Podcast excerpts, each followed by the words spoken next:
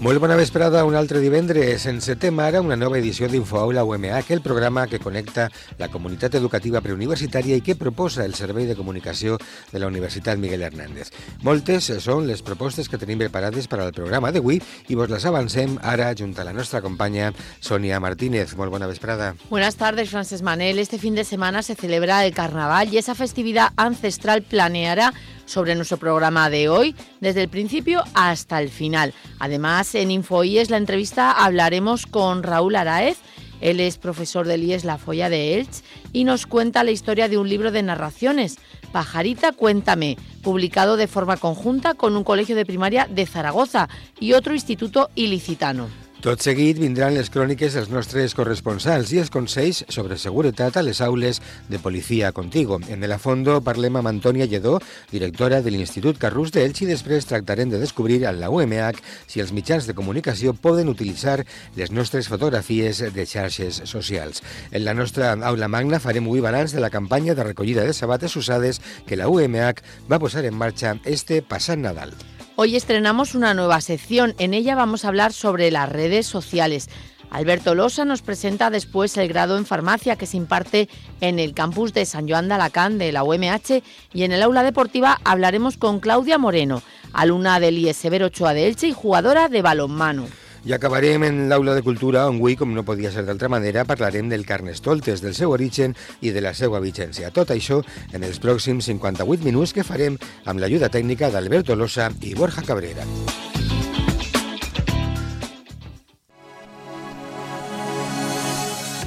Escucha Radio UMH en Elche y Sant Joan d'Alacant en el 99.5 de la FM. En Orihuela 101.3, en Altea en el 105.4 y en el resto del mundo a través de nuestro blog radio.umh.es.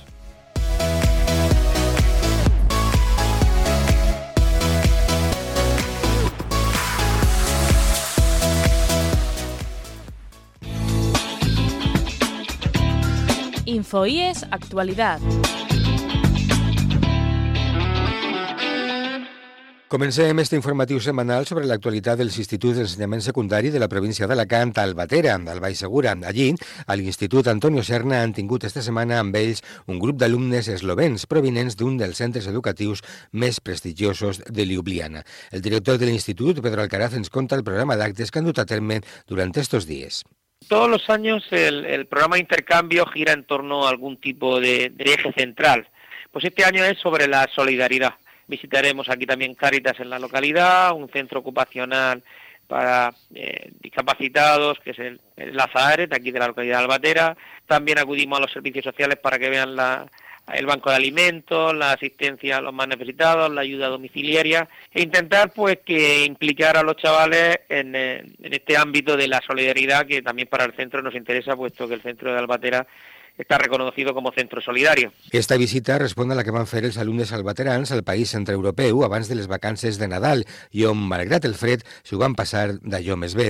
Estos intercanvis, ajuda el director del centre, són molt profitosos perquè ajuden a millorar l'ús de l'anglès i el respecte a la diversitat. No debades, els alumnes eslovens han gaudit d'un important programa d'oci i cultura. Pedro Alcaraz. El sábado fuimos a Valencia, hicieron una visita guiada por parte del profesorado de Historia a la ciudad y además visitaron el Oceanography y la Ciudad de las Artes, les encanta, les gusta mucho Santiago Calatrava y lo que suponía en sí el complejo de la Ciudad de las Artes y las Ciencias y hoy hay una actividad conjunta toda la tarde deportiva en el club que tenía aquí de la localidad de Albatera, mañana hay una visita a Murcia a visitar el Museo Saltillo, la Catedral y el Centro Histórico de Murcia. Els alumnes eslovens volaven a ir cap al seu país, però segur que tardaran en oblidar totes les imatges i les experiències que s'han dut de terres alacantines. IES Actualidad. Nos centramos ahora en Elche y más concretamente en el Instituto Nit de l'Albà que celebra esta semana y la siguiente unas jornadas sobre desarrollo sostenible que organiza el Ayuntamiento ilicitano. El objetivo de esta actividad es compartir con los alumnos cuáles son los retos de futuro que plantea el medio ambiente y cuáles son los objetivos en esta materia hasta el año 2030. El orientador del centro y coordinador de esta actividad, Juan Reina, explica el porqué de estas jornadas. Bueno, pues las actividades que hemos programado de Objetivo de Desarrollo Sostenible parten de la iniciativa de la Concejalía de Cooperación del Ayuntamiento de Elche, que pone a nuestra disposición, en colaboración con la Fundación Tindaya, el personal para poder impartir unas charlas de 2 horas de duración durante 2 semanas en nuestro centro, con el objetivo de trasladar al alumnado y concienciar sobre la situación actual con respecto a los objetivos de desarrollo sostenible que se han programado hasta el 2030. El Nit de l'Albà es un centro grande con cerca de 1.000 alumnos y lleva a cabo interesantes actividades acerca de la sostenibilidad y las buenas prácticas ambientales en el instituto. Estas conferencias sobre el desarrollo sostenible se repetirán la próxima semana. I l'IES Camps de l'Horta d'Alacant ha celebrat esta setmana les seues jornades culturals amb més de 60 activitats organitzades per professors, alumnes i pares i mares del centre. Les activitats abasten aspectes tan diferents com ara la gastronomia o la solidaritat i els valors. Ens dona més detalls el vicedirector de l'Institut, Pep Mallol. Jocs populars, també estirar la corda, una fira, un bingo solidari, per exemple, que se m'oblida dir, i en gastronomia, tenim bunyols de carabassa, un xiringuito també amb xoricet, el xiringuito merguer, cotó de sucre, creps... també tindrem, per exemple, ara que està molt de moda, una batalla de gallos en rap, i vindrà algun artista convidat aquí d'Alacant a fer un poc d'exhibició i a ser membre del jurat, el famós concurs de talents, l'actuació del professorat que fa un concert rock.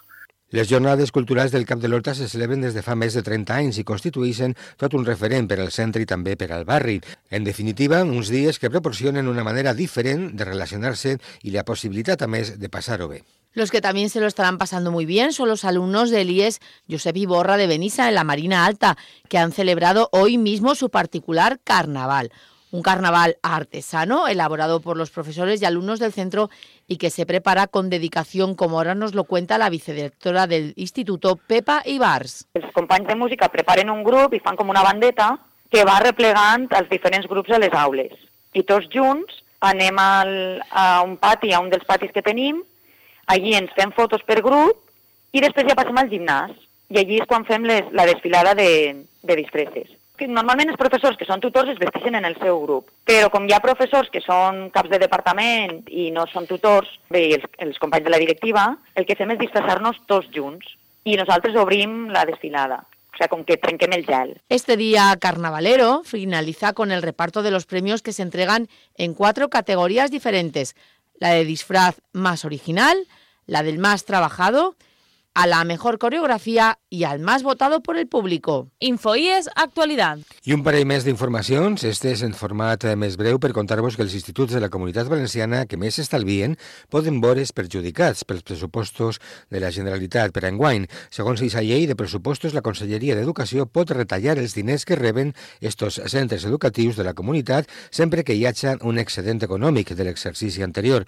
Els directors d'instituts ja han manifestat el seu desacord amb una mesura que diuen els pot deixar sense eines per fer front a despeses imprevistes que ara es paguen amb estos diners estalviats. Y la Universidad Miguel Hernández ofrece facilidades financieras para sus estudiantes gracias al acuerdo que ha firmado con el Banco Sabadell. Este nuevo acuerdo entre ambas entidades posibilitará que los estudiantes de la UMH obtengan facilidades financieras dentro de los créditos de curso, de los estudios máster y para estudios en el extranjero. Para disfrutar de la oferta, los estudiantes deben acreditar en la oficina bancaria su pertenencia a la UMH a través de la tarjeta de identificación universitaria. Infoaula UMH, el programa de la comunidad preuniversitaria.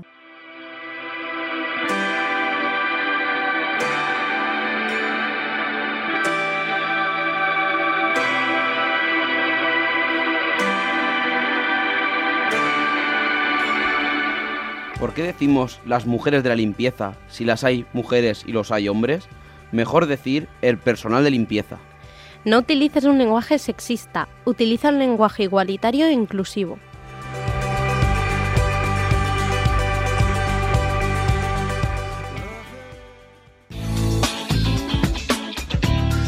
IES, la entrevista. Hoy os vamos a contar en el IES La Entrevista una interesante experiencia de colaboración entre el Colegio de Educación Primaria Castillo Cadriz de Cadrete, municipio de Zaragoza, y dos institutos ilicitanos, el Instituto La Foia y el Carrús. Entre los tres centros han sacado a la calle un libro que se llama Pajarita Cuéntame, que trata de poner palabras y dibujos a diferentes emociones. El experimento ha salido bien y demuestra que la distancia no es impedimento para trabajar de forma conjunta.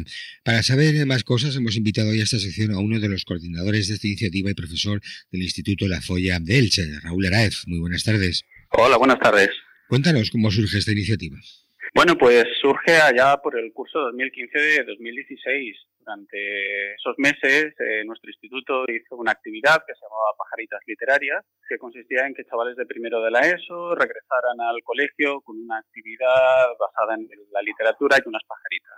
La cuestión es que esa actividad luego la mostramos por las redes sociales y un cole de un pueblo de Zaragoza, Cadrete, el CEI Castillo Cadriz, les gustó esa actividad, se pusieron en contacto con nosotros porque ellos también tenían un proyecto que se llamaba el Club de la Pajarita. Entonces, a raíz de ahí surgió esa amistad y decidimos hacer algo nuevo para el año siguiente. ¿Y con qué objetivo? ¿Cuál es el objetivo de este trabajo conjunto? ¿Qué pretendíais? Pues este nuevo trabajo que ya hicimos de forma coordinada consistía en la creación de un libro de cuentos. Como ellos eran un cole donde se estudiaba infantil y primaria y nosotros, bueno, pues secundaria, la ESO y el bachillerato, pues decidimos encontrar algo que nos pudiera unir, ¿no? Y entonces, bueno, pues pensamos en la posibilidad de crear un libro de cuentos, que el punto de partida fuera el colegio, donde los niños hacían esas introducciones, esas presentaciones a los cuentos, y luego los alumnos de secundaria tenían que terminarlas, ¿no? ¿Y cómo lo habéis plasmado? ¿Cómo se ha llevado a cabo? ¿Qué cosas se ha hecho en cada centro? ¿Habéis distribuido el trabajo de alguna manera concreta? Mira, vamos a ver. Como el curso se divide en 3 trimestres, bueno, pues pensamos estructurarlo de esa manera. En el primer trimestre, un centro, que era el Colegio de Cadrete, debía trabajar en cada una de sus 17 aulas una emoción, desde infantil hasta sexto de primaria. Entonces repartieron unas emociones, los chavales junto con sus maestros pues estuvieron pensando, reflexionando sobre qué es el odio, qué es la alegría, qué es el entusiasmo, y de cada aula tenían que salir 2 productos. Por un lado, el inicio de un cuento en el que una pajarita, pues en honor a ese trabajo, ¿no?, del Club de la Pajarita y de las pajaritas literarias del año anterior, pues una pajarita tenía que sentir esa emoción en ese cuento. Entonces los chavales tenían que, entre todos, escribir el inicio de ese cuento. Y el segundo producto que tenía que salir, pues allá por el mes de diciembre, era una pajarita de papel decorada por los niños según lo que para ellos era esa emoción. En diciembre nos enviaron por correo las pajaritas de papel y también nos enviaron las introducciones de los cuentos. Nosotros, con los alumnos de segundo de la ESO en la clase de lengua castellana, lo que hicimos fue repartir esas emociones, esas introducciones entre los chavales, y ellos debían ponerse en el papel de escritores, pensar en los posibles destinatarios, es decir, en los chavales de primaria y de infantil que habían iniciado esas historias, y continuar esos cuentos añadiéndoles pues el nudo y el desenlace. Paralelamente, buscamos a 17 alumnos del centro, desde primero de la ESO hasta segundo de bachillerato, que son, bueno, pues muy buenos en el tema del dibujo, en el tema de la plástica, y se les ofreció la posibilidad de coger una de esas pajaritas que los niños habían decorado y contextualizarla con distintas técnicas, cada uno la que ellos quisieran, acuarela, claroscuro, collage. De ahí que, posteriormente, cogiéramos las introducciones y las uniéramos a los nudos y desenlaces, y así teníamos el cuento finalizado. Y, por otro lado, las ilustraciones se compondrían con la fusión de las primeras pajaritas y el contexto que los chavales del instituto habían hecho para ellas. Nos faltaba un tercer trimestre y una tercera pieza en toda esta historia, y ahí es donde entra en juego el IES Carrús de Elche, donde los alumnos de la familia de artes gráficas pusieron una guinda fantástica a este pastel porque fueron los encargados de llevarlo al papel, ¿no? Este libro de cuentos se materializó en un libro de papel, ¿no? Dime, Raúl, ¿quién o cómo se eligieron las palabras? ¿Fue por votación de los chavales? ¿Las propusisteis vosotros? Las emociones surgieron desde el centro de Cadrete, ¿vale? Allí hicieron varias reuniones para tomar la decisión de cuáles eran las emociones más significativas que queríamos que aparecieran en ese libro de cuentos. Lo que queríamos era, de alguna manera, que el libro reflejara un poco la evolución de la educación y de la persona. Muchas veces pensamos que vamos al colegio o al instituto a aprender contenidos, a aprender a leer, a escribir, a multiplicar. Y no, a los centros educativos se van también a formarnos como personas, emocionalmente hablando. Y entonces, bueno, pues pensamos cuáles son esas emociones que a los niños y a los jóvenes y a los adolescentes pues van marcándoles, ¿no?, en toda su trayectoria. Y así fue como se fueron elaborando un buen listado de emociones y de sentimientos. Fuimos descartando algunas y al final, bueno, pues los compañeros de Cadrete fueron los que escogieron esas 17 emociones, que son 17 aulas, ¿no?, las que ellos tienen, las repartieron entre todos. ¿Y qué habéis aprendido todos, alumnos y profesores, con esta experiencia? Pues que hemos aprendido muchísimas cosas. Tal vez, académicamente hablando, el objetivo principal era el de, bueno, pues aprender textos narrativos, pero más allá de eso, hemos aprendido, yo creo que muchísimas cosas más. Hemos aprendido que hay diversos caminos para aprender y para enseñar. Que no es lo mismo decirles, hazme una redacción para mañana, que escribe un cuento en el que tú seas el autor. Hemos aprendido a trabajar en equipo, hemos aprendido que las distancias geográficas no son un impedimento para poder comunicarnos, para poder poner en marcha un proyecto que dure en el tiempo y que a día de hoy sigue durando con nuevas cosas. Hemos aprendido que los distintos niveles educativos están conectados entre sí y, sobre todo, hemos aprendido a ilusionarnos, porque los chavales se sentían muy motivados con la actividad y los profesores también, porque era un trabajo diferente. Pues enhorabuena por esta magnífica iniciativa y esperamos además que no se quede aquí. Ya nos has anunciado que seguís trabajando en ello y de alguna manera se hagan habituales estas colaboraciones entre centros de enseñanza que sin duda, pues como comentabas, no pueden ser más que beneficiosas para todos. Gracias, Raúl, y muy buenas tardes. Muchas gracias a ti. Estás escuchando Radio UMH, tu radio universitaria. ¡Qué tienda! ¡Vaya tienda! ¡Su tienda! ¡Oh, mi tienda! ¡La tienda UMH! ¿En serio queréis emitir esto? Yo hablaría de las camisetas, de las sudaderas, las tazas, el USB Miguelito, pero si es que hay hasta toallas, ¿no? ¿Seguro? Vale.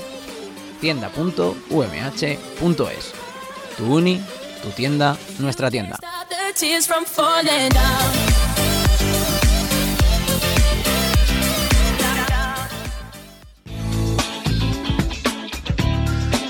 IES Primera Línea. Obrim este espai reservat per als nostres corresponsals amb una crònica que ens arriba per primera vegada des de l'IES Jaume II d'Alacant. Des d'allí, Paula i Maite, alumnes de primer de batxillerat, ens conten com ha anat el taller d'oratòria que han tingut estos dies al centre. Les sentim. Esta semana hemos recibido el taller de oratoria debido a que se realiza la segunda edición del proyecto de innovación llamado Comunicación y Convivencia, en el que hemos aprendido cómo hablar en público. Hemos tratado temas sobre la mirada, el texto, el cuerpo, la voz, la importancia de vocabilizar y de tratar al público como un amigo. La expresión oral y corporal son muy importantes, ya que según cómo te expreses y cómo hables al público se entenderá mucho mejor o menos. Las miradas también son muy importantes porque tienes que mirar al público como si fuera tu amigo y no a un punto fijo porque te pones mucho más nervioso.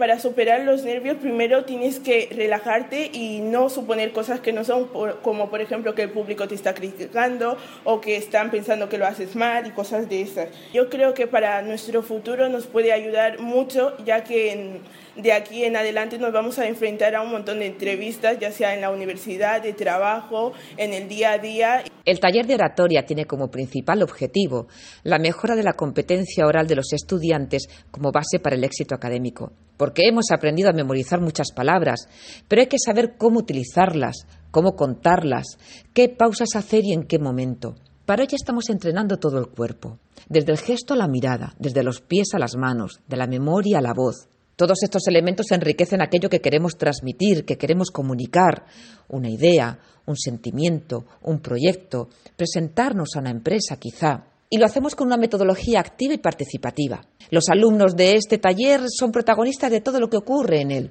Se alternan las clases teóricas con sesiones dinámicas para practicar y mejorar, a la vez que yo obtengo una retroalimentación constante. Porque al final todos pueden al final presentan unos currículums muy parecidos y luego lo que importa es cómo hablas y cómo te relacionas y la importancia de la palabra. Mi nombre es Paula y estamos en el Instituto Jaime II de Alicante. Mi nombre es Maite Huesca, Infoaula UMH. I des del nou derramador d'Ibiens arriba ara esta crònica sobre els tallers literaris amb autors que han celebrat estos dies a l'Institut. En concret, Maria Castillo ens conta la trobada que van mantindre amb Vicent Camps, un recitador i narrador oral que recorre tota la comunitat de dalt a baix amb els seus recitals. Anem a veure què ens diuen. El pasado día, 22 de enero, los alumnos de tercero, cuarto de ESO y primero y segundo de bachillerato del IES Nou Derramador de Ibi disfrutamos del recital de poesía de Vicent Camps por segundo año consecutivo. Vicent Camps tiene una larga experiencia en la poesía recitada, ya que en los últimos 25 años ha sido la voz que ha llevado a muchos escolares valencianos la obra de Miguel Hernández, Antonio Machado, Pablo Neruda y otros. Vicent Camps nació en 1958, en Chirivella, Valencia, donde desde muy joven colaboró en la formación de grupos locales de teatro. Estudió declamación y arte dramático en Valencia. Ha trabajado como actor con distintas compañías teatrales y ha intervenido en el doblaje de películas y esporádicamente en programas de televisión. Ha hecho programas de poesía recitada en la radio. En la actualidad y como narrador oral, recorre gran número de pueblos y ciudades, llevando palabra de poetas y narradores por centros escolares, librerías, casas de cultura, bibliotecas, teatros. Nos encontramos junto a Vicent Camps y a continuación le haremos una serie de preguntas. ¿Cómo valoras la respuesta de los alumnos ante un recital de poesía? ¿Crees que los alumnos consiguen disfrutar de la poesía? Además, un recital de poesía puede ser un buen reclamo para que se aficionen a la poesía. La respuesta en general es muy buena. Los alumnos disfrutan de la poesía que les llevo porque les habla de cosas próximas a sus vidas. Eso sí, sin renunciar a la calidad de los autores. Muchos alumnos después de los recitales buscan en la red más poemas de aquellos escritores que más les han gustado. Sí, los recitales en algunos alumnos abren el apetito por leer y escuchar más poesía. Estamos con una alumna de segundo de bachillerato que asistió a este recital, María Mira. María, de las diferentes etapas de Miguel Hernández que nos fue presentando Vicent Camps, ¿cuál te resultó más significativa? Es difícil elegir una única etapa, la verdad, pero por lo que nos contó Vicent Camps, destacaría algunos poemas de su libro El rayo que no cesa, todos ellos de temática amorosa y sonetos, entre los que se incluye la elegía Ramón Sige, que como nos contó Vicent, quiso incluir en su último momento a causa de la muerte de su amigo. Por otro lado, también destacaría algunos poemas de su tercera etapa poética, Viento de Pueblo, donde Miguel Hernández muestra su compromiso político y social. Me gustó mucho cuando recitó de memoria, sin apoyarse en la lectura, el poema del niño yuntero. María, muchas gracias por tus respuestas. Desde aquí, desde el IES Nou Derramador de Ibi, en forma, María Castillo, Berlanga. I ja ho hem dit, en començar el programa, el Carnestoltes ho impregna tot esta setmana. La crònica que ens arriba ara prové de l'IES Severo Ochoa, amb d'Elche, i ens parla de les celebracions de Carnestoltes que estan duent a terme. Esta última crònica d'avui és un treball d'Andrea i Alba. El IES Severo Ochoa de Elche celebra por todo lo alto la fiesta de carnaval. De hecho, desde hace años ponemos en marcha un gran concurso de disfraces en el que participa la totalidad de profesores, alumnos y alumnos del centro. Así es, todos los grupos de todos los niveles educativos de nuestro instituto, desde la ESO hasta bachillerato, incluyendo formación profesional, eligen un tema colectivo para disfrazarse. En compañía de su tutor, cada grupo sube a un gran escenario donde realizan una actuación o performance con música, vídeos, canciones. Lo importante es ser lo más original posible. Además, realizamos un gran desfile por el patio del instituto cantando charangas o coplas antes de entrar al salón de actos. Allí suben al escenario delante de un experto jurado. Este jurado otorga diferentes premios: grupo más numeroso, grupo más original, grupo más reivindicativo, grupo más divertido. La idea es que el mayor número de grupos tengan su premio. Lo cierto es que todos los años el carnaval es un éxito rotundo, ya que participan casi todos los grupos del centro y sus respectivos profesores y tutores. Andrea y Alba, IES Severo Ochoa, Infoaula, UMH Radio. Policía contigo, con Sonia Martínez. Hoy seguimos en Policía Contigo con este último apartado sobre el sexting. Saludamos a Marta García, portavoz de la Policía Nacional en la Comisaría Provincial de Alicante. Marta, bienvenida de nuevo a los micrófonos de Radio UMH. Buenos días, gracias, Sonia. Después de todas estas semanas hablando sobre el sexting, llegamos, pues hemos visto lo que es, las consecuencias que tiene. ¿Cómo reaccionamos en caso de conflicto, tanto la víctima como qué le puede pasar al que realiza ese acoso, chantaje, extorsión? Vale, lo primero que hay que hacer es, yo creo que ponernos en el caso de que recibimos imágenes de tercero. Eso que habíamos denominado días atrás el sexting pasivo. Yo estoy en mi casa y recibo una imagen de mi novia, de mi exnovia, de quien sea, de terceros. Yo creo que lo primero que hay que hacer es borrarla del dispositivo electrónico. Así también prevenimos si nos lo quitan, si un hacker entra y nos hackea el teléfono móvil. Si alguien te envía una imagen atrevida, no hay que continuar con el sexting, o sea, tú no tienes que contestarle con otra imagen. Es una decisión tuya y personal explicar si quieres continuar tú con ese juego. Si después, si tú te sientes extorsionado, amenazado o vulnerado, efectivamente que alguien ha vulnerado tu intimidad con la recepción de este tipo de imágenes, ponlo en conocimiento de un adulto, porque hay que recordar que distribuir pornografía infantil es un delito y que además la imagen de alguien no se puede utilizar sin el consentimiento de la persona implicada. Me refiero, si a mí me llega una fotografía de mi novio, de mi novia, de alguien, yo no puedo reenviar esa fotografía sin el consentimiento. Si es un adulto y muchísimo menos si es un menor, porque estoy distribuyendo pornografía infantil, que es lo que es al final el sexting, ¿no? Es el envío de esa fotografía de contenido erótico, íntimo, sexual. Por tanto, eso es lo primero que tengo que hacer si recibo la imagen. Y por supuesto, lo que nosotros no queremos ni desde la policía, ni como padres, ni como educadores, es demonizar Internet. Lo que hay que hacer es prevenir y educar antes para que todos estos hechos no se produzcan. La mayoría de chavales que reciben una fotografía o que finalmente son partícipes del sexting, les da muchísimo miedo comentarlo a sus padres. Pero que no se olviden que esto puede caer en una sextorsión, sexual para obtener más imágenes, para pedirles dinero o para un favor sexual, como en muchos casos se ha dado. Es un delito muchísimo más grave. Por tanto, hay que romper esa barrera y generar ese clima de confianza con los padres y contarlo. No pasa nada, hay que fomentar el uso seguro de Internet y sobre todo la prevención. ¿Qué le puede pasar a veces por desconocimiento?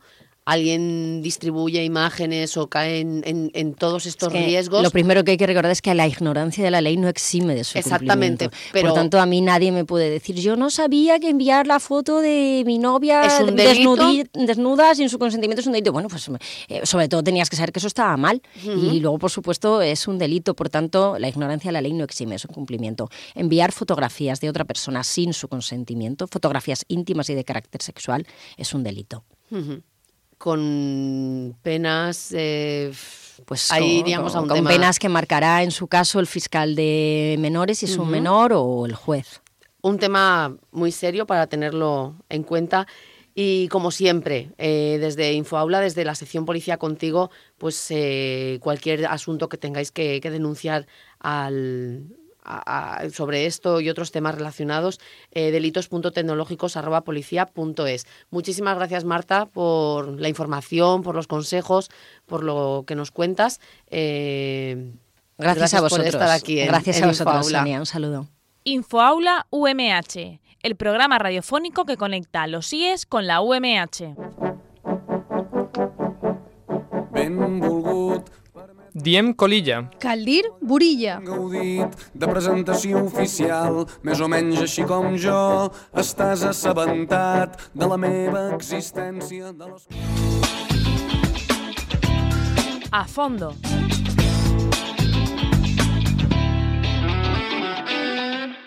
Hoy nos desplazamos de nuevo a Elche y más concretamente a la zona de Carrús, uno de los 4 distritos en que se ha dividido tradicionalmente la ciudad. Carrús está situada al norte de la ciudad de Elche y acoge unos 80.000 habitantes, casi un tercio del total de la ciudad de Las Palmeras. El barrio fue creciendo con la llegada de inmigrantes de otras zonas de España durante las décadas de los 60 y los 70 y con población llegada de otros países en los años 90 y hasta el 2010. En esta zona de la ciudad, poblada por trabajadores y no siempre bien tratada, se encuentra ubicado el Instituto de Educación Secundaria Carrús, del que vamos a conocer ahora mismo más cosas con su directora, con Antonia Lledó. Muy buenas tardes. Hola, buenas tardes. Antonia, ¿cuándo se creó el IES Carrús? ¿En dónde está ubicado? ¿A qué población atiende? Bueno, pues el Instituto Carrús, como bien has dicho, pertenece a una zona de Elche y fue el segundo en creación de la ciudad de Elche. Más concretamente, abrió sus puertas en 1975. Exactamente está ubicado entre la Avenida de la Libertad y la calle José Díez Mora. Tenemos dos entradas, casi utilizamos más la de José Díez Mora, pero están en la misma Avenida de la Libertad. En cuanto a la población que atiende, pues responde evidentemente al barrio, y es una población de clase media, eminentemente obrera, muy, muy preocupada por la educación de sus hijos e hijas, como podemos constatar. Uh-huh. Evidentemente, siempre quieren que mejoren, ¿no? Que vayan a más. Sí, ¿en qué luego pensáis que puede destacar vuestro instituto? ¿Cuáles serían sus señas de identidad? Bueno, el Instituto Carrús tiene una seña de identidad que ha sido muy característica desde sus comienzos y que podríamos decir que está en su ADN, y es su carácter más bien innovador, ¿no? El instituto nace en plena época de la transición, y ha sido uno de los centros que ha tenido a bien realizar muchas reformas educativas e incluso experimentarlas. Y por ejemplo, tenemos como una de las señas de identidad desde el año 1993 la enseñanza bilingüe en valenciano, junto con el centro adscrito que es el Vicente Blasco Ibáñez. Y luego, ya pasando los cursos, en el 2010 el instituto también se implica en una nueva red experimental de centros plurilingües de la Consellería, en la que se imparte alguna asignatura en inglés, en principio de 1 a 2 materias del currículum normal. Hay profesores implicados en su impartición en el idioma. Y también, como una de las señas de identidad, es la atención a la diversidad de nuestro alumnado. Por lo tanto, el instituto tiene varios programas de atención a la diversidad. En ese aspecto somos muy innovadores y nos acogemos a todos los cargos que la Consellería nos ofrece para atender mejor a nuestro alumnado. Perfecto. Cuéntanos ahora cuál es la oferta formativa que ponéis al alcance de los alumnos. Tengo entendido que hay un ciclo por ahí de artes gráficas que no es demasiado habitual y que es como una joyita que tenéis también ahí. Sí, justo. Nosotros le llamamos la joyita. Bien, nosotros tenemos, como los demás centros de la población, tenemos secundaria, tenemos desde el primer ciclo, segundo, y luego ya tenemos los bachilleratos. Las modalidades de bachillerato que tiene el instituto son la normal, la de modalidad de ciencias, la modalidad de humanidades, y también tenemos una de las modalidades que solo poseemos dos centros en la población, que es el bachillerato artístico. También tenemos el bachillerato por la tarde, por lo cual damos también cobertura a alumnado que trabaja y no puede venir por el día, por lo tanto puede venir por la tarde-noche a realizar el bachillerato. Y como bien dices, hay un ciclo formativo, una familia profesional, que es la de artes gráficas, que solo la poseemos aquí en Elche, en toda la provincia. No es que estamos hablando de la localidad, sino a nivel provincial. ¿Cómo nace esta formación profesional en nuestro centro? Bueno, pues tenemos que decir que fue gracias a una necesidad del sector empresarial. Sabéis, como complementario a la industria del calzado, los empresarios demandaban ese ciclo formativo que solo estaba en ese momento en Valencia para ser complementario para la industria de nuestra localidad. Entonces fue una apuesta muy, muy fuerte del empresariado de la localidad para que se ubicara en algún centro de nuestra ciudad. Y hemos de decir que la inserción profesional de estos ciclos formativos es muy alta, podríamos rondar los 75%. Es habitual que nos llamen empresarios, mandarme a alguien para impresión, mandarme a algún alumno de preimpresión. O sea, y por lo cual, la verdad es que sí, lo sentimos como una joyita, realmente es.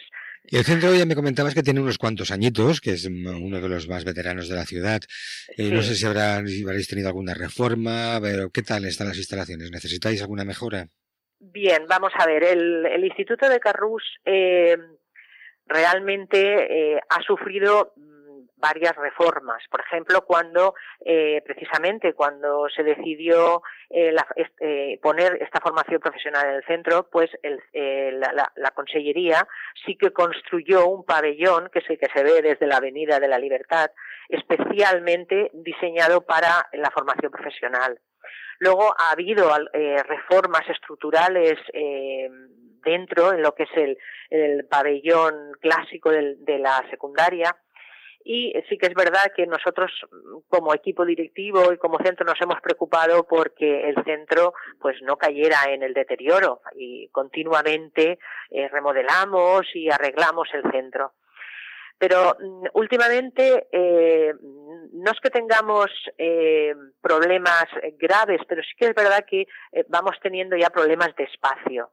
Tenemos muchísimo alumnado, cada vez hay más aumento de grupos, y sí que tenemos problemas de espacio, ¿no? Entonces, estamos ahora pendientes de la Consellería, a ver si nos construye unas aulas específicas para dibujo. Entonces, ahí sí que es verdad que estamos luchando porque el centro, pues, tenga un perfil más ajustado a sus instalaciones. Pues perfecto, esperamos que sigáis sumando éxitos en vuestra tarea formativa y muchísimas gracias, Antonia, por ayudarnos a conocer un poco mejor al Instituto Carrús de Elche y sus realidades y sus proyectos. Gracias y muy buenas tardes. Muchísimas gracias. Descubre con la UMH. En esta sección, hoy queremos saber si los medios de comunicación pueden utilizar nuestras fotos en redes sociales sin nuestro consentimiento. Nos responde Paloma Arrabal, profesora de Derecho Procesal en la Universidad Miguel Hernández. En los casos en los que los medios de comunicación utilizan fotografías de las redes sociales para identificar a los protagonistas de sus noticias, se miden derechos contrapuestos recogidos en la Constitución Española. Y se ha de esclarecer cuál prevalece en cada caso para determinar si se puede o no publicar la fotografía. De una parte está el derecho fundamental a la libertad de información del medio de comunicación, consagrado en el artículo 20 de la Constitución Española, y de otro, los derechos fundamentales que amparan a la protagonista de la fotografía, recogidos en el artículo 18, donde se garantiza, entre otros, el derecho al honor, a la libertad personal y familiar y a la propia imagen. Aunque las fotografías que se publiquen en redes sociales son accesibles desde cualquier buscador de Internet, su utilización en un medio de comunicación para ilustrar una noticia requiere del consentimiento inequívoco del titular de la fotografía. Eso sí, el Tribunal Supremo contempla dos excepciones en las que el consentimiento no es necesario, o bien que se trate de un personaje con proyección pública, o bien que la imagen esté tomada en el lugar de los hechos de la noticia.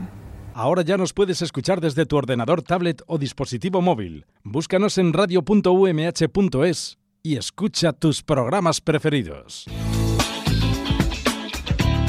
Aula Magna.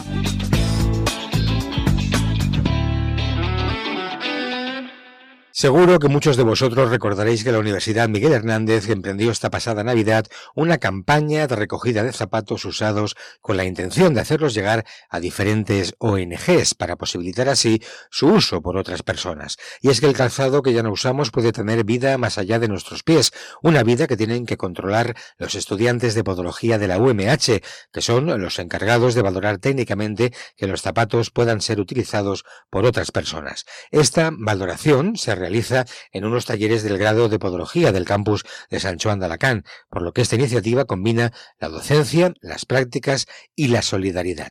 Vamos a hablar ahora con Enrique Montiel, él es profesor del grado de podología de la UMH. Profesor, ¿en qué punto se encuentra esta iniciativa? Mira, la iniciativa surge desde la coordinación de podología con la coordinadora Esther Chicharro. Preparando nuevas actividades para los alumnos este curso, se planteó la opción de combinar, una actividad de tipo social en la que además se hiciera uso de los conocimientos y la práctica que se adquiere en el grado de podología y en concreto en la asignatura de calzado. Eso por un lado, y por otro lado la parte social, se planteó como idea el hacer una recogida de calzado usado para ser donado posteriormente a algunas entidades de tipo benéfico. Y bueno, la forma en la que los alumnos contribuyen a esta actividad es realizando una valoración, un filtrado de esos zapatos usados para ser entregados a personas que posteriormente los van a utilizar. Ese es un poco el origen. ¿Qué está aportando a los estudiantes esta práctica docente? El objetivo es sobre todo que tengan una visión general del calzado como dispositivo que protege el pie y que ayuda a resolver una patología o a caminar, y una visión general, porque en 4 meses no da tiempo a muchísimo más, en la que se estudia y se trabaja en la práctica sobre aspectos de tipo antropométrico, o sea, básicamente medidas del pie y adecuación zapato-pie-horma. Se trabaja y se estudia sobre materiales que intervienen en el calzado, un poquito sobre diseño, sobre sistemas de fabricación, sobre plantillas y también sobre tecnologías avanzadas en el uso de calzado.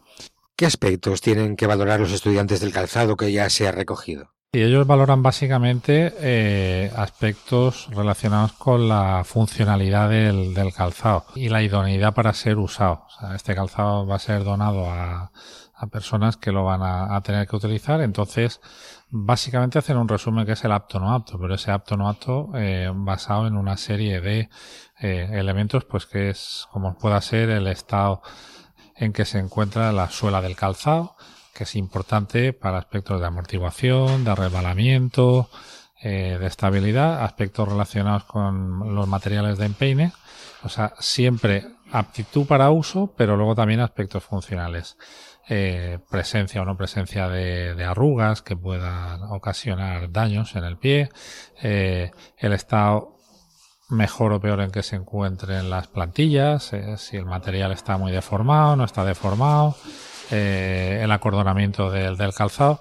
Bueno, aspectos generales, pero en los que a lo largo de la asignatura hemos ido estudiando cuáles eran los más relevantes a la hora de valorar el comportamiento de un calzado cuando lo usa una persona. ¿Están satisfechos con la respuesta que han obtenido en esta primera campaña de recogida de zapatos? Se han recogido en torno a los 500 pares de calzado, y la recogida todavía no ha terminado, pero en torno a los 500 pares. Yo creo que es un dato muy positivo. Por cierto, ¿qué tipo de calzado se ha donado y se ha recogido? En torno a un 90% del calzado que nos ha llegado está en condiciones de ser reutilizado por otras personas, y de ese 90%, puede que haya un 25% que es calzado completamente nuevo. Entonces, yo creo que sí que hay que valorar muy positivamente el que las personas, con la motivación que sea, y en cualquier caso siempre solidaria, han decidido aportar sus calzados para que puedan ser usados por otras personas que tienen una necesidad concreta. Enrique, aprovechando que tenemos con nosotros un podólogo, queremos pedirte un consejo sobre qué debemos tener en cuenta a la hora de comprar calzado. En general, el primero es comprar lo que se necesita, no comprar por comprar, y luego a partir de ahí pensar simplemente en para qué quiero ese calzado, y en función de eso elegir. Nunca se me ocurriría jugar al fútbol con unas zapatillas de ballet, ¿verdad? Y luego a partir de ahí, pues en función del rango de edad, del tipo de actividad de la que se trate, pensar qué necesito. Pues muchas gracias a Enrique por ayudarnos a saber que nuestras donaciones de calzado están ya en marcha y que pronto llegarán a las manos, o mejor dicho, a los pies de las personas que los necesitan. Si esta campaña solidaria además contribuye a la mejora de los conocimientos y las prácticas de los estudiantes del grado de podología de la UMH, pues mejor que mejor. Redes sociales.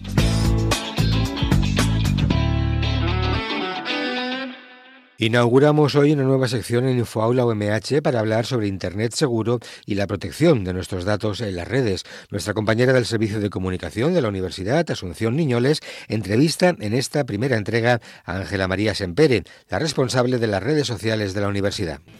Construir un entorno digital más seguro en el que todos hagamos uso de la tecnología de manera responsable, respetuosa, crítica y creativa. Este es el lema y el horizonte que ha marcado el Ministerio de Sanidad, Servicios Sociales e Igualdad para todos los ciudadanos internautas y especialmente para vosotros, jóvenes, que sois los que más tiempo dedicáis a navegar de forma online. Esta semana se ha celebrado el Día de Internet Seguro y como hemos querido sumarnos a la construcción de este entorno digital dotado de mayor seguridad, hemos invitado a nuestro programa a Ángela María Sempere, la responsable de gestionar las redes sociales de la UMH. ¿Qué tal? Bienvenida, muy buenas tardes. Hola, buenas tardes. ¿Qué nos vas a contar en esta primera sección? Pues concretamente, como ya habías comentado, voy a hablar del Día Internet Seguro o el Safer Internet Day, SID por sus siglas en inglés. ¿Qué tenemos que saber? Cuéntanos. Pues que es un evento que se celebra con el objetivo de promover un uso seguro y positivo de las tecnologías digitales, sobre todo entre los niños y los más jóvenes. En concreto, en 2018, como bien has comentado, pues se celebraba bajo el lema de Crea, Conecta y Comparte Respeto. Un Internet mejor comienza contigo. Bueno, si están interesados los oyentes en formar parte de esta iniciativa o de este proyecto, pues pueden unirse a los hashtag Día Internet Segura o Día Internet Seguro, que ambos son válidos, el hashtag SID 2018, sobre todo para el evento en Internet, o el hashtag Safer Internet Day, que también pueden seguir pues, todas las actividades que se realizan. Bueno, y en la práctica, pues se preguntarán cómo podemos navegar de una forma segura, pues aquí en la UMH pues, lo ponemos muy fácil. Se han publicado y a lo largo de este año también se ofrecerán diferentes consejos sobre la seguridad online. Por ejemplo, usar contraseñas largas. Aunque parece un consejo muy típico, no está de más recordar que una contraseña es algo que da paso a nuestros datos privados y a veces muy importante. Sí, o sea, entiendo que tenemos que tener una contraseña para cada herramienta y además sí, ha de ser larga. Exacto. Hasta ahora se recomendaban 8 caracteres, pero ahora mismo por seguridad, por temas de seguridad y porque se están dando muchos casos a nivel global de hackeo y demás, pues se pide pues, unos 12 caracteres y recordar que tanto letras mayúsculas como minúsculas. Y un truco muy sencillo es que sea una frase que sea fácil de recordar para la persona que es responsable de la contraseña y difícil de obtener para el que está intentando entrar. Claro, lo de 1, 2, 3, 4, fin. Eso vamos ya no vale. Vamos a poner fin. Eso ya no vale. También es recomendable, como has dicho tú, pues no repetir la contraseña al menos en 2 cuentas. Y otro consejo también para fomentar la seguridad en Internet es sobre todo evitar el uso de wifi públicas. Que sea gratis no significa que sea segura. De hecho, la mayoría de esas redes se presentan como no seguras y salen las notificaciones. Y si es necesario conectarse a esa red wifi pública que no es segura, pero lo necesitas de verdad, pues no manejes datos importantes, no te metas en la cuenta del banco, no te metas a lo mejor en una cuenta de Gmail, porque ahí hay datos importantes. Y bueno, pues de momento son estos 2 consejos sobre seguridad en Internet. Pero bueno, se irán ampliando a lo largo de la sección, estoy convencida. Exacto. Adelántanos algo sobre qué otros temas crees que vamos a tratar en esta sección nueva de redes sociales. Pues vamos a hablar sobre todo de temas que implican también a los usuarios y cómo pues combatir haters, también combatir a los trolls. Hablaremos también de contenidos que se publican en las redes sociales, pues tendencias, curiosidades, formas de interactuar con ellas, pues siempre desde un punto de vista seguro, fiable y también creativo, porque quieras que no, para eso están también las redes sociales. Y además de memes. Exacto, hablaremos de memes, me lo has prometido, me lo has prometido. Sí. Le damos las gracias a Ángela María Sempere, que es la responsable de gestionar todas las redes sociales de esta universidad, por habernos acompañado hoy aquí en Infoaula UMH. Gracias. Infoaula UMH. Aula UMH. Y en el aula UMH de hoy, nuestro compañero Alberto Losa nos presenta el grado en farmacia que se estudia en el campus de Sant Joan d'Alacant de la Universidad Miguel Hernández. Lo escuchamos. Esta semana, en la sección Aula UMH, queremos hablar del grado en farmacia que se imparte en el campus de Sant Joan de la Universidad Miguel Hernández. Para ello, hemos invitado al decano de la Facultad de Farmacia, Jorge Manzanares Robles, a quien saludamos ya. Cuéntenos, ¿qué elementos hacen diferente al grado en farmacia de la UMH respecto al de otras universidades españolas? ¿Qué nos hace diferentes a nosotros en farmacia? Bueno, pues primero tenemos que ir a un contexto general. Nos hace diferentes primero estar en esta universidad. ¿Por qué? Pues porque esta es una universidad que fue la última creada pública, pero sin embargo ha crecido mucho, es una universidad flexible y moderna. Es la cuarta o la quinta en investigación según las encuestas que se han ido haciendo y es creo que la primera o la segunda en empleabilidad y en empresas spin-off. Nosotros hemos introducido algunas asignaturas que tienen algunos otros grados en España y otras no. Por ejemplo, nosotros tenemos anatomía, que ya tienen algunas universidades que antes no tenían.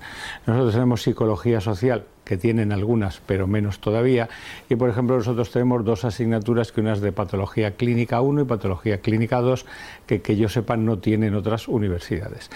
La otra cosa que nos hace muy distintos ha sido la investigación, como decía antes. ¿En qué es referencia el grado en farmacia de la UMH? Bueno, aquí en la Facultad de Farmacia, desde el punto de vista docente, pues estamos, digamos, igual o mejor que otras facultades españolas.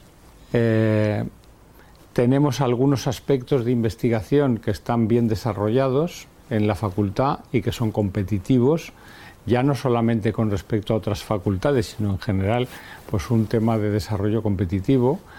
La investigación que se hace ya no en la facultad como tal, porque hay conceptos que debemos cambiar un poco, pero en la universidad, ¿no? Está basada en que tenemos varios centros de investigación. Por ejemplo, el centro que tenemos aquí al lado, en el que yo estoy, que es el Instituto de Neurociencias, pues tiene un reclamo muy importante, tiene una fama muy importante a nivel europeo. Tienen muy buenos investigadores, muy competitivos, que tienen proyectos importantes y que son conocidos fuera de España.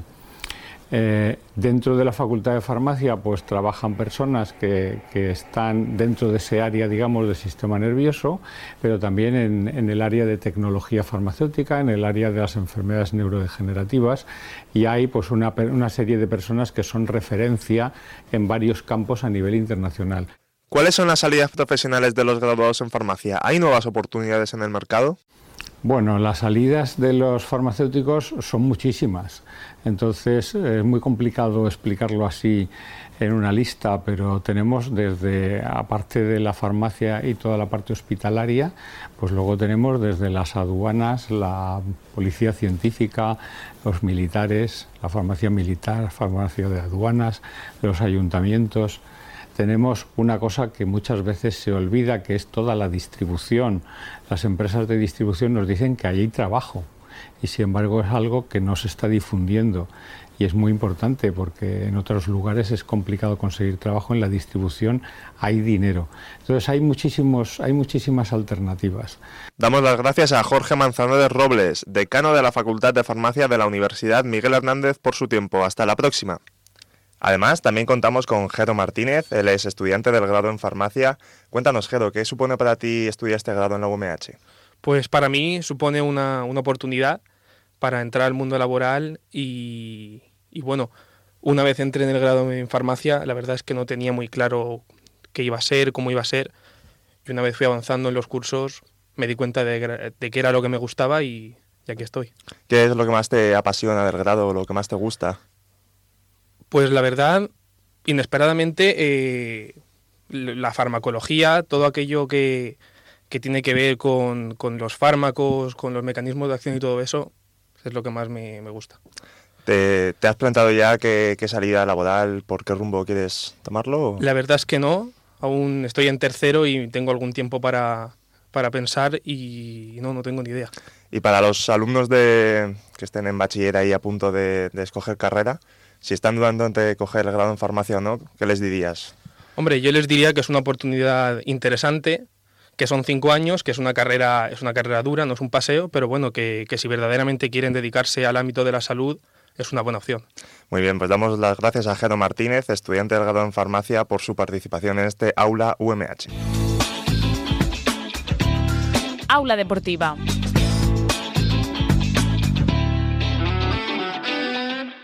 Hasta nuestra aula deportiva hemos convidado hoy a Claudia Moreno, una estudiante del IES Severo Ochoa de Elche, del curso tercero de la ESO, que además es una gran jugadora de waterpolo, un deporte no demasiado habitual, pero que también, como vemos, tiene adeptos y además campeones. Claudia, muy buenas tardes, ¿qué tal? ¿Cómo estás? Muy bien, buenos días. ¿Qué tal? Pues mira, lo que queríamos era hablar contigo porque nos cuentes un poco cómo ha sido tu trayectoria deportiva, cómo has llegado a estar en un club deportivo de waterpolo, que en principio no es un deporte que, digamos, atraiga masas, ¿no? Pues empecé con 10 años por una amiga que me invitó a probar y al principio no me gustó, pero ahora ya es algo fundamental en mi vida y pues ahí sigo. Uh-huh. Además, ahí sigues con éxito, ¿no? Porque el club en el que juegas, el Club Waterpolo Elche, es uno de los clubes importantes del panorama nacional. Sí, poco a poco hemos subido a nacional y ahora estamos luchando por la permanencia y cada vez es más visible el waterpolo. Uh-huh. Cuéntame, ¿cómo es un día, una jornada habitual de entrenamiento en este deporte o en tu club? Pues depende del día, entramos o 2 o 4 horas, depende del día. Y más gimnasio, físico y todo eso. ¿Es un deporte tan cansado como parece visto desde fuera o no? Sí, juegas a un nivel considerable, sí es cansado, pero para eso entrenamos para poder aguantarlo. ¿Cómo es que un club en principio modesto, tampoco es que lo conozca mucho, llega a primera división? ¿Habéis trabajado duro? Pues sí, tras unos años de intenso trabajo, pues al final hemos conseguido las fases de ascenso y pues eso. ¿Piensas seguir tu vida profesional en cosas relacionadas con el deporte o estás pensando en estudiar alguna otra cosa? Sí, me gustaría estudiar algo... sí, que estuviera relacionado con el waterpolo y si no, pues con el deporte en general. Uh-huh. Porque además, no sé cuál es tu caso, pero el deporte ayuda a los estudios también, ¿no? Okay. Sí, bueno. Si te organizas bien y pues, parece que no, pero te ayuda bastante. Sí. ¿Tú eres buena estudiante? Bueno, me cuesta un poco, pero si me pongo, sí. Claudia, yo no sé a qué aspiráis en el club. ¿Este año tenéis intención de ganar la liga o cómo está la cosa? Bueno, es el primer año que estamos en esta división y nuestro objetivo de momento es mantenernos. Y luego cuando ya estemos más acostumbradas, pues intentar ganar la liga, sí. Pues estupendo, esperamos que lo consigáis, te deseamos toda la suerte del mundo y que tengas además, continúes teniendo ese tesón y esa garra para practicar el deporte y continuar además con tus estudios y bueno, pues que llegues todo lo lejos que quieras, Claudia. Enhorabuena por la trayectoria deportiva y adelante. Gracias. Estás escuchando Radio UMH. Aula de Cultura.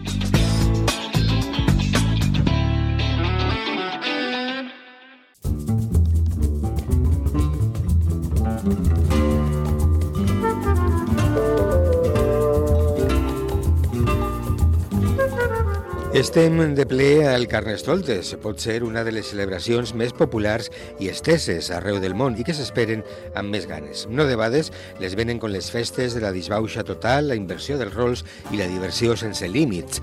Des d'ahir dijous gras, per a més senyes, bona part dels nostres pobles i ciutats viuen immersos en la preparació dels dies grans del Carnestoltes, que arranquen avui mateix amb els pregons i les rebel·les.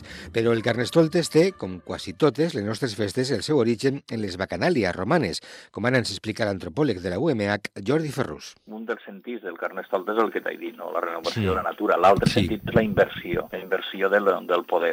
Això està directament relacionat amb les festes romanes de les bacanals i amb el que és l'ascensió del poder de l'Església, que permetia aquest poc temps per invertir els poders i criticar el poder.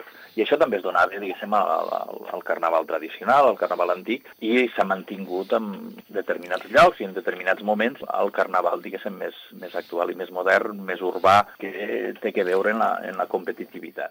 Siga com siga, ara toca ballar, disfressar-se i passar-ho bé amb els amics, i per falta d'oferta no serà perquè hi ha programes de Carnestoltes en la pràctica totalitat dels pobles i ciutats de les comarques alacantides Martínez. Encara que siga només per destacar alguns, recordeu que tenen fama els que se celebren a Pego, a Torrevella i a Alacant.